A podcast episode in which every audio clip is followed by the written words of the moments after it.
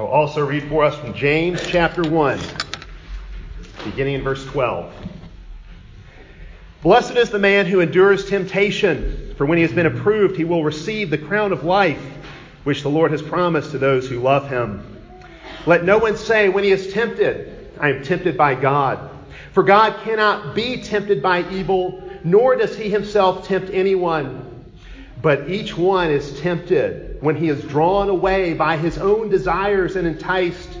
Then, when desire has conceived, it gives birth to sin and sin, when it is full grown, brings forth death. Do not be deceived, my beloved brethren. This is the word of the Lord. Let us pray together. Father, speak now through your word to us. Empower us and equip us for service and endurance in your kingdom, that we might be faithful to the very end faithful to the Lord Jesus Christ. That at the last day we might hear him say to us, Well done, good and faithful servant, come and enter into the joy of your inheritance. Father, our hope is in Christ your Son, our trust is in him. We seek to love him with all our heart, soul, mind, and strength. Would you help us this day by the working of your Holy Spirit? This we pray. Amen.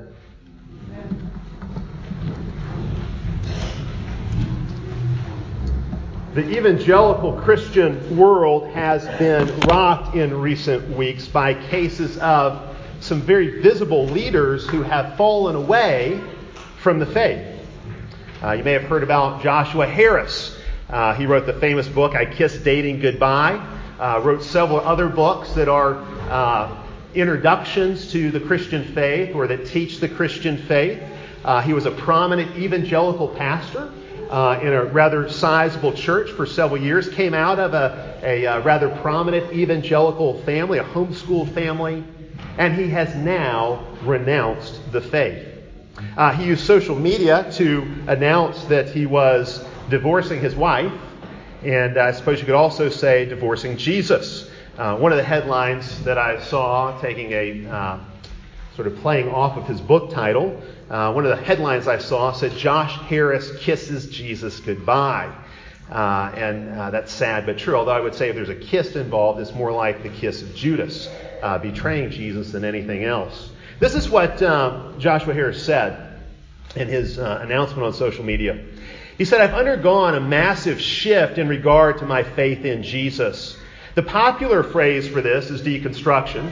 The biblical phrase is falling away. By all the measurements that I have for defining a Christian, I am not a Christian. Uh, and then he actually went on from there to seek forgiveness, obviously not from God, but actually to seek forgiveness from the LGBTQ movement because he had stood against things like marriage equality uh, and did not affirm their place in the church. Uh, and so, in a sense, he's uh, repenting, you could say, of having lived a Christian life and served in Christian ministry for so long. Uh, and then just in the last week or so, uh, Marty Sampson of Hillsong has rejected the Christian faith. And once again, it's gotten a great deal of public attention because Hillsong is so popular uh, in certain segments of the church. And Marty Sampson is, has been a leader uh, and a songwriter and a worship leader for Hillsong. So here you have Hill, Harris and, and Sampson. Uh, they've both been leaders in the church. Uh, they have written books and songs. They have led the saints in worship. They were, you could say, Christian celebrities and influencers. But what happened? When the temptation to abandon the faith arose, when their faith was pressured in various ways, they caved in. And sadly, this is not all that uncommon. I could point to you, to uh, scores of other examples of this that have happened even in just the last few years. In fact, when I was cleaning out my library earlier this year, I decided I would throw away all the books with authors who had fallen into some kind of terrible sin and caused a scandal, or who had fallen away from the Orthodox faith altogether. And I hate to say it, but it was a pretty sizable stack of books, and I just tossed them in the trash because I thought that's where these books belong, if that's what they've done with their faith. What James teaches us here in chapter 1, verses 12 to 16, speaks not only to the temptation to renounce the Christian faith altogether, but to all the smaller temptations that lead to it. It's not as if Harris or Sampson rolled out of bed one day and said, You know, today I think I will apostatize from the Christian faith. Today I think I'll renounce Christ. No, they gave in to many smaller temptations along the way that allowed that sin and that unbelief to grow that finally led to final disaster. It happened bit by bit. When the book of Hebrews talks about those who fall away, it speaks of those who drift, those who drift away. Not necessarily something that happens all at once, but something that happens little by little. James writes about temptation here because he doesn't want us to fall for it. He explains how temptation works so we can counter it and overcome it. James knows the Christian life is hard. He knows Christian leadership is hard. He wants to show us the way of perseverance, the way to counter and overcome temptation, the way to defeat temptation so we can be victorious in our faith to the end. Now, one interesting thing that you need to know here that is obscured in our English translations is that the word for temptation that you find in verses 13 and 14 is the same word that is translated as trial back in verse 2. And it's perfectly appropriate for this same Greek word to be translated more than one way because it really does have a range of meanings. It can point to different things. This is, there are many cases where uh, the, the Greek language is more precise than our English. This is one case where we've actually got more precise words in English than they have in Greek. So that word that's used there can describe a trial that comes to us in the form of external circumstances that are very difficult to deal with, or it can mean some kind of temptation to do evil that comes from within. And so, what you could say in these first 16 or so verses of James chapter 1, he is describing all different kinds of spiritual tests. James opens his letter by describing all different kinds of spiritual tests we face tests that come from the outside, tests that come from the inside. And I think there's actually a kind of parallelism here that James is developing. Go back to verse 2 and think through the sequence that runs all the way through verse 12. We read it this morning so you could hear it again. This is a summary of what James says in verses 2 through 12. There are various trials we face. And this testing of our faith gives us an opportunity to grow in faithfulness until we become mature and that results, as verse 12 says, in receiving the crown of life. But then James presents us with another sequence in verses 13 to 15. We face various temptations. And these temptations present us with opportunities to sin. And sin can then grow to maturity, resulting in eternal death. And so, verses 2 through 12, you have external trials leading to growth in the faith, leading to eternal life. And then in verses 13 to 15, you have internal temptations leading to growth in sin, in sin, leading to eternal death. James, like Proverbs, James, like Jesus, sets before us two ways, two paths, and we have to choose which we will follow. Will your faith grow to maturity or will your sin grow to maturity? It will be one or the other. And how you respond to trials and temptations will tell the story. How you respond to trials and temptations will tell the story of your life. We like to talk about Christian growth, how our faith grows, but James here speaks of sin growing as well. Sin grows on people over time. They get used to it. It becomes something they're more and more comfortable with, and they go deeper and deeper into it. Sin grows on people, sin grows in people, like a kind of cancer.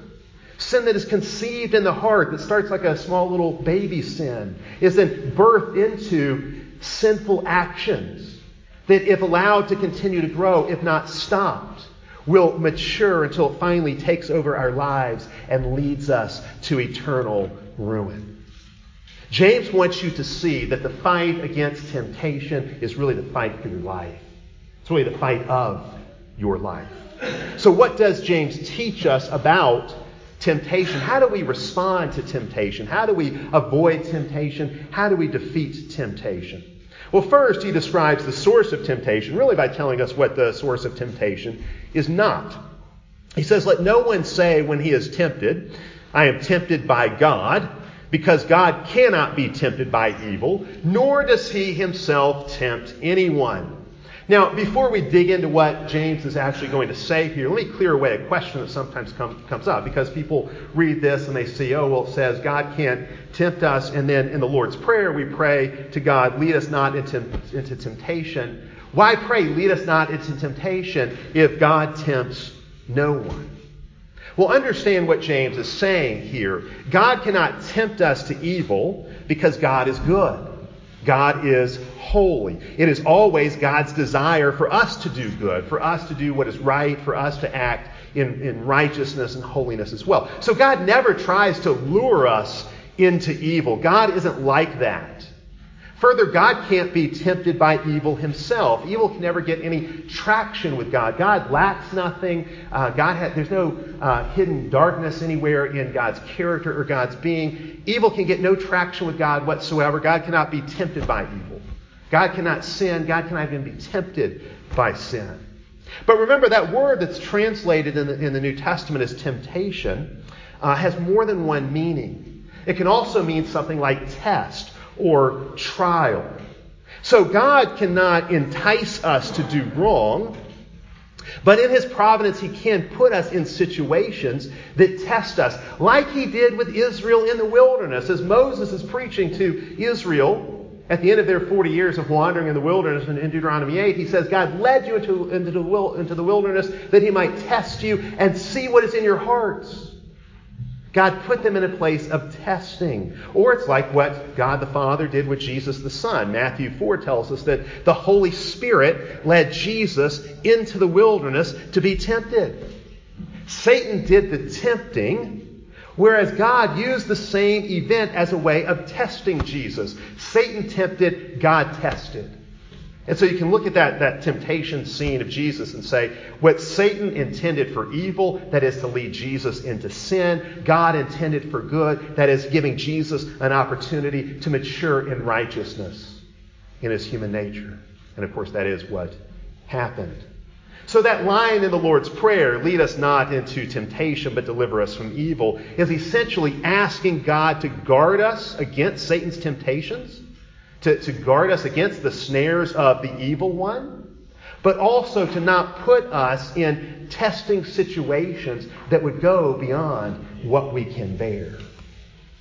Now turn back to James 1:14. What does James say here? What does he go on? If God's not tempting us, how are we tempted? If God is not the source of temptation, where does temptation come from? God can't be tempted. We can be. Why is that? Well, certainly we could say temptation can come from the outside. It can come from Satan, as it did in the case of Adam and Eve. They didn't have any evil desires yet, but Satan was able to tempt them. Or as in the case of Jesus. Jesus did not have any evil desires, but he was certainly tempted by Satan. So it's not a sin. We need to get this clear. It's not a sin to be tempted from the outside. That's obvious because Jesus was tempted from the outside by Satan and did not sin. But James here describes something else. In our case, temptation can also come from within, from our own evil desires. And that very temptation that James is describing here carries the seeds of sin within it. And so, verse 14, James says, Each one is tempted when he is drawn away by his own evil desires. Satan might appeal to your evil desires in tempting you from the outside. But, I hate to break this to you, since the fall, you don't need Satan's help getting into trouble. You can be your own worst enemy. You can, in a sense, tempt yourself. You've got plenty of challenges right there just in your own heart with your own evil desires.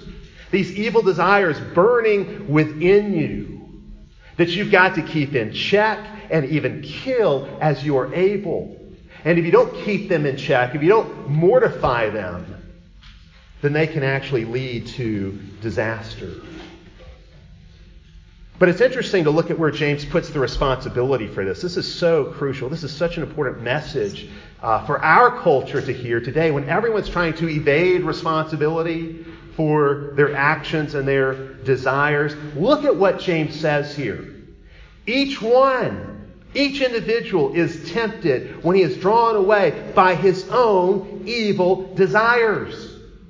What is James stressing? It couldn't be more clear. James is stressing personal responsibility. He is stressing individual responsibility. He's saying, You are responsible for your actions. You are responsible even for your desires. You've got to take responsibility for yourself. You have to take responsibility for your decisions and the consequences of those decisions. You have to take responsibility for where you are in life. You can't blame others. You can't blame anyone else or anything else for where you are in life. Oh, it's true, sure. Others may have failed you. Others may have sinned against you. Others may have put you in a really hard spot. But that is never an excuse for your own sin. Your circumstances may be difficult. You may be in a really hard place in life, but that is never an excuse for sin either. There is never an excuse for sinning. You can't blame the devil. You can't say the devil made me do it. He did not. The devil cannot make you do anything. He may tempt you from the outside, but it's your own desires within that make you vulnerable. That's why you give in. You chose to give in to evil desires rather than killing those desires. You can't blame Satan. And you certainly can't blame God. Any excuse we make for our sin really is a way of blaming God. And I think this goes all the way back to Adam in the garden.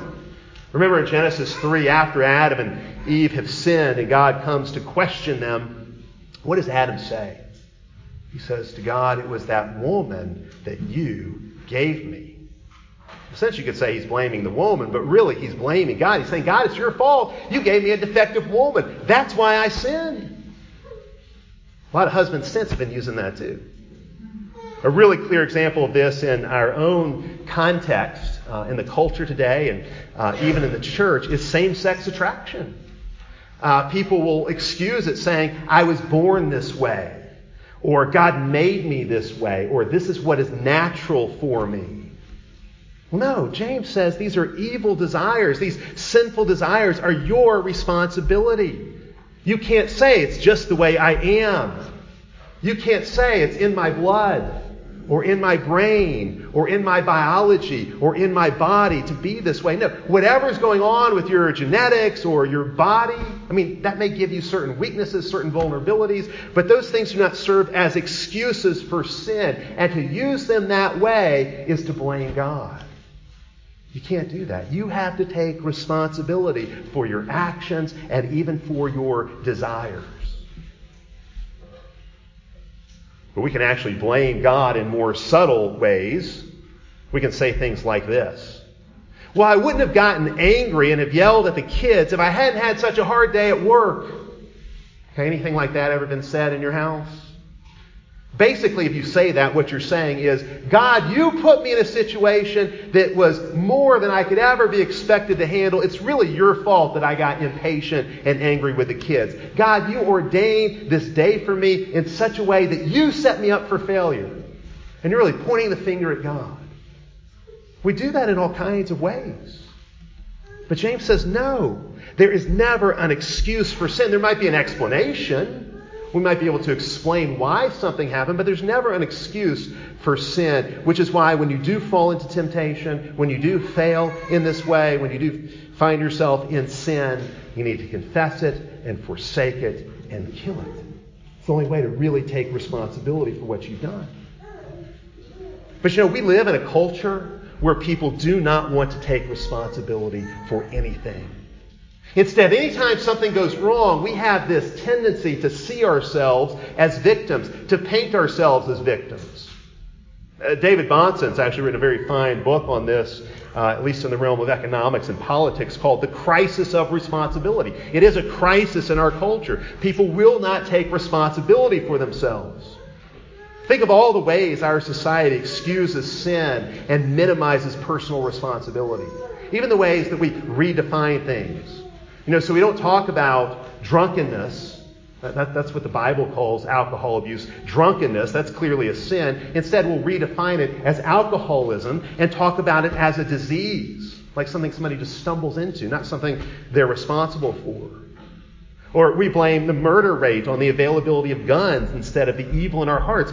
Jesus says that murdering comes out of the, out of the human heart. That's ultimately the issue. We excuse certain behaviors based on poor parenting, or we blame social conditioning, we blame society as a whole. And while, again, there may be truth in all of those as explanations, they may help us understand what's going on in this behavior, they do not excuse it.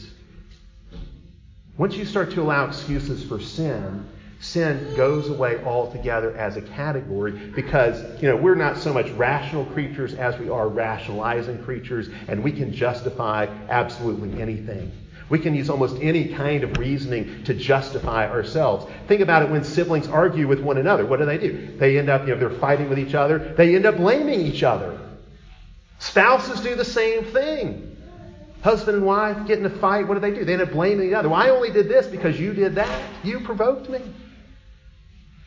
Well, the reality is nobody can make you sin. No one can make you sin. Even when they provoke you, it's still your choice how to respond. There's only one reason people sin. It's very, very simple. There's only one reason anybody ever sins. People sin because they want to. And that's it. That's the only reason anybody ever sins, because they want to. That's the truth. What does James say here? James says each person is accountable for his own actions, even his own desires. It is your life, it's your choices, your desires. It's all on you to do the right thing. You are responsible for the road you travel and the destination at which you arrive. Now, by the grace of God, we'll travel the road of righteousness and we'll end up at the destination of eternal life by God's grace. But it's our choice, it's our responsibility. Now, look again at what James says here. When James describes what our desires do to lead us into sin, he uses some interesting metaphors, metaphors that come from hunting and fishing. James says we are drawn away. Literally, it's the, it's the, kind of language you would use for an animal that's been trapped in a net that's now being dragged off to be slaughtered and eaten, probably. He says we are enticed, the way you might use uh, a, a, a, bait with uh, a hook in it, a, fishing lure. It says we're enticed or ensnared or lured. It's like we get all tangled up in our own evil desires and we become our own worst enemy and we end up causing our own downfall. It is certainly true that we all have certain weaknesses, certain vulnerabilities, and of course, Satan knows how to exploit them. But it's important for us to know our own weaknesses, our own areas where we are especially prone to evil desire. James expects us to be able to spot these traps, to see the hook inside of the bait dangling in front of us, to see the trap and say, That's a trap, I'm not going to fall into it. Again, we are responsible. It is our fault if we get caught up in the trap of our own evil desires. Sometimes I think it's helpful to use your imagination and to uh, think about where if you were to if you were to follow out this evil desire and uh, act on that evil desire, where would it take you? You know, the thing about sin is that it always looks fun. It always looks so exciting. Sinners always look like they're having such a good time. I mean, especially the way Hollywood presents them. But, I mean, let's face it, even in our own lives, if you know, you know, a lot of times the, the non Christians you know, they look like they're really having a great time. They seem happy and fulfilled, and it, it just seems like a life of sin seems like the way to go.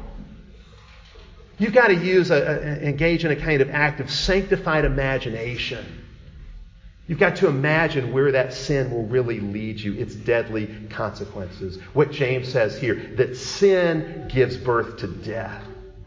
Imagine walking around pregnant, but it's death inside of you. That's what James is describing. Sin always leads to disaster. Whatever that sin is that's tempting you, think about its actual consequences, its eternal consequences, but even its temporal consequences. Fornication. See, it's really tempting, seems really fun, but what does it lead to? Produces teenage pregnancies or unwanted pregnancies and abortion, and then all kinds of baggage you might later carry into a married relationship. Unfaithfulness in marriage multiplies broken homes and children raised without a father. Hatred engenders all kinds of violence and death. Covetousness issues in stealing, which leads to the breakdown of social trust and social cohesion. And on and on we could go. Whatever the sin is, it's got consequences, temporal and eternal consequences. You need to think those consequences through. Use your imagination to think if I were to act on this desire, where would it take me? Where does the story go if I follow this desire? But James goes even further in helping us with this. He, he really unpacks here the process of temptation, the stages of temptation, moving from its conception originating in our sinful desires all the way to the action, the consequences. He spells all this out in detail. Verse 15, he says, Then when desire has conceived, it gives birth to sin, and sin, when fully grown, brings forth death. See, there it is. James is giving you something like a genealogy of sin, a biography of sin. He's telling the story of sin. What is sin's story? It looks so good and so appealing on the front end, but then what happens? What's the consequence? When someone sins, how did they get there? James explains by taking us deep within ourselves to sin's origin in the depths of the human heart. Now, in one sense, this isn't quite the way James describes it, but in one sense, we can say you're already in sin, even at the stage of desire. To desire something sinful is itself sinful. We know that from the Sermon on the Mount, the way Jesus addressed lust. We know it from the 10th commandment, how the law addresses covetousness. We know it from the Psalms. We know it from numerous other passages of Scripture. Genesis 6 talks about the evil inclinations from the heart, uh, showing us that sin arises from these evil desires from within. Scripture shows us again and again that our desires, even if not acted upon, can be sinful. There's such a thing as sinful desire, but it gets worse if you act on it. What James is looking at here is the progress of sin from its conception in the womb of our hearts to its birth in action. The progress of evil desire from infancy to its full growth in action. When it matures, when it grows up, what does it become? That sin that was so cute as a baby becomes this out of control monster when it's matured. James wants us to kill sin at conception. He wants us to abort it. Okay, that's, my, that's one time we can talk about abortion positively. He wants you to abort sin, to kill it as soon as it's conceived in desire. He wants us to put our sinful desires to death before they can ever grow into actions that could lead us into total apostasy and eternal death. Again, as we've seen, when you resist temptation, when you say no to temptation, your faith grows to maturity. You grow in wisdom. James talked about that. You, you grow in maturity, you grow in wisdom, you grow in righteousness. But when you give in to temptation, when you say yes to temptation, sin grows inside of you. And if you let that sin continue growing, it will take over your life and destroy you and drag you down into the pit of hell. If you say no, your resistance to sin gets stronger and stronger. It's like you're working out your muscles of righteousness. And you get stronger and stronger in your ability to say no to sin. You build up spiritual endurance. But if you say yes to sin, even one time, what happens? It gets easier to say yes the next time. And then even easier the time after that. The next thing you know, you're sliding down into the pit. C.S. Lewis had a great deal of wisdom to share about temptation. Listen to what he says. No man knows how bad he is till he has tried very hard to be good. A silly idea is current that good people do not know what temptation means. This is an obvious lie. Only those who try to resist temptation know how strong it is. After all, you find out the strength of the German army by fighting against it, not by giving in. You find out the strength of a wind by trying to walk against it, not by lying down. A man who gives in to temptation after five minutes simply does not know what it would have been like an hour later. That is why bad people, in one sense, know very little about badness. They have lived a sheltered life by always giving in. We never find out the strength of the evil impulse inside us until we try to fight it. And Christ, because he was the only man who never yielded to temptation, is also the only man who knows to the full what temptation means, the only complete realist. You will either fall through temptation or you will grow through temptation. It'll either make you worse or better. You're going to grow one way or the other. Which direction are you going to grow in? The way you respond to temptation answers that. And it's so easy for us to deceive ourselves in these matters. So James in verse 16 says, Do not be deceived, my beloved brethren. It is easy for us to deceive ourselves in matters of temptation and desire. And of course, if we deceive ourselves, then we're going to let Satan and sin deceive us as well. So, James, and actually several more, t- more times in this first chapter and throughout the letter, he's going to warn us about being deceived. There's no excuse for self deception. If you willfully blind yourself, it's your own fault you can't see. That's what James is saying. We've got to be honest with ourselves, honest about our desires, honest about our temptations, honest about our weaknesses and vulnerabilities, honest about what God says in His Word. So let me give you here a sort of concluding pastoral postscript. That's what James says about temptation.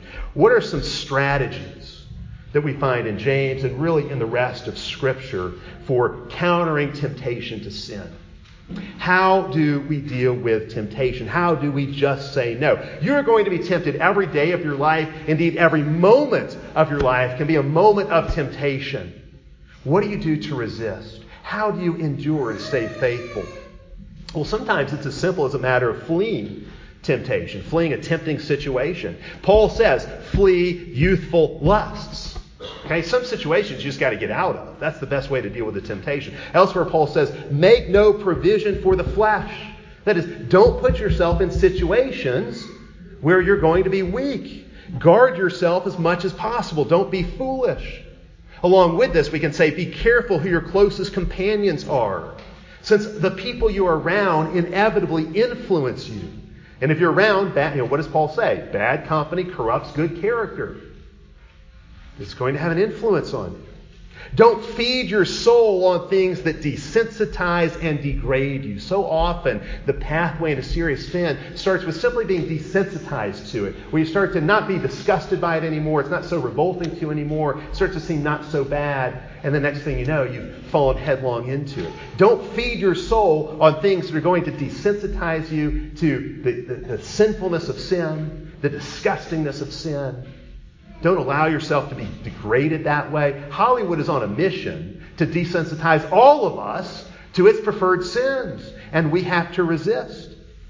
So instead, feed your soul on Scripture. Keep God's Word, especially God's promises, in your mind and heart at all times. Pray regularly. If you are in communion with God, you're far less likely to fall into communion with Satan. Uh, remind yourself of sin's end, an eternal hell, and often many consequences in this life as well that are also painful. Again, using that sanctified imagination to, to consider where that, what that baby sin's going to look like when it's all grown up. And most importantly, I would say, live in the hope of the gospel.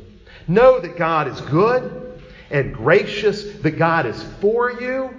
In fact, go back to verse 12. It's interesting. Verse 12 is kind of the hinge. I talked about the two parallel sequences that, that James gives us here. But verse 12 is kind of the hinge, and that's why we read it twice today. It can really go with either section.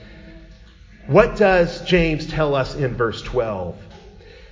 We need to remember God's reward promised to those who stand the test to those who endure, to those who resist temptation, to those who grow in the faith rather than in sin. Verse 12 says, Blessed is the man who endures temptation, for when he has been approved, he will receive the crown of life which the Lord has promised to those who love him. What is this promised reward? It is God's approval. It is this crown of life. Blessed is the man who faces the test of various trials and temptations, but who stands firm and perseveres in the faith to the end. Not perfectly, we're all going to stumble in all kinds of ways, and James will talk about that too. But the one who runs the race to the end, he will be crowned. True happiness, true joy comes from being given that crown of life at the last day. True happiness comes from having Jesus approve of you, hearing Jesus say to you at the last day, Well done, good and faithful servant, come and enter into the joy of your inheritance. if you will keep your eye on that prize, the glory and joy Christ has promised you, then you can persevere. Then you can say no, and you can resist any temptation. You can stand firm to the end. That's what Joshua Harris wouldn't do. He took his eyes off the crown of life, the prize at the end. That's what Marty Sampson failed to do. He decided that the crown of life just wasn't worth it. Remember, the Christians James is writing to are what he calls the diaspora. These are the earliest Jewish Christians scattered because of persecution, scattered because of Stephen's martyrdom, recorded for us in Acts chapter 8. Stephen is the first martyr, and so he really becomes a, a paradigm of all martyrs. And Stephen dies very much imitating Jesus, speaking God's truth, trusting in God to the very end, and speaking words of forgiveness and love towards those who are putting him to death. But this is what's interesting. These are people who scattered because Stephen, one of their brothers, one of their friends, got put to death. You know what the Greek word for crown is? It's Stephanos. The name Stephen means crown. When James says, remember the crown of life, he's saying, remember Stephen. This is why you're scattered, because of Stephen. It's a, it's a play on the name of the first martyr. James is saying, to these early Christians endure to the end, even if it's a bloody end like Stephen's. And then you will see the glory that Stephen saw, and you will enter into the glory that Stephen entered into, and you will be crowned or Stephen, even as Stephen himself has been crowned. Stephen endured the ultimate trial, the ultimate temptation. And what did he do? He followed in the footsteps of Jesus, and you can too. That's James' message to his original audience. That's James' message to us. Stephen followed in the footsteps of Jesus. You can as well. Let's pray.